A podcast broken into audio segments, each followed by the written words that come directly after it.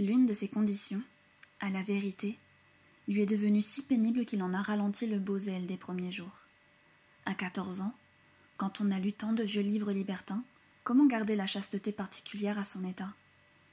Le péché par pensée, éloigné un moment, reparaît, dans le lit d'Octave, aux heures de demi-sommeil. Voilà même qu'il le confesse moins anxieusement, comme il ne se sent plus menacé que du purgatoire. Il ne faut pas, mon fils, lui dit pourtant son confesseur, que votre scapulaire vous éloigne de Dieu. Mais ces sages conseils, qui d'abord éveillaient chez Octave un sourire d'obéissance sereine, ont fait germer dans son esprit une diabolique pensée. Il l'exécute sans retard.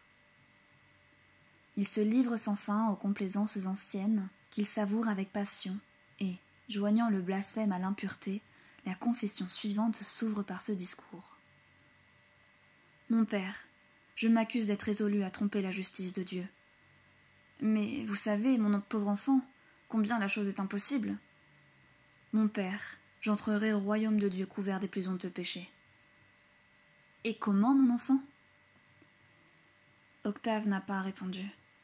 Mais avec un sourire puisé au profond de l'enfer, il a tiré de sa poitrine le noir insigne du Carmel. Puis, comme le bon père continue de rester muet, Dieu ne m'atteindra pas au travers de ce vêtement. L'indignation du prêtre, à ce clair aveu, se fait jours en paroles entrecoupées. Malheureux idolâtre, effronté sacrilège. Et quoi? Êtes-vous donc à croire que ce lambeau d'étoffe lira la puissance de Dieu ou vous en fera maître? Au nom du ciel, ne jouez pas de si dangereuses folies. Vous ne pouvez pas croire que la très sainte Vierge aille conspirer avec vous contre les décrets de son Fils. Tout ce qu'elle peut faire, c'est de vous obtenir la grâce d'une sainte mort. Libre à vous de la rejeter, de durer dans l'impénitence. Mais Octave tient à la main le manuel d'instruction chrétienne, et son regard sourit à la tranche du livre pendant qu'on lui fait ses reproches. Puis, il demande au père de lui montrer le texte le plus décisif qu'il lit à demi-voix.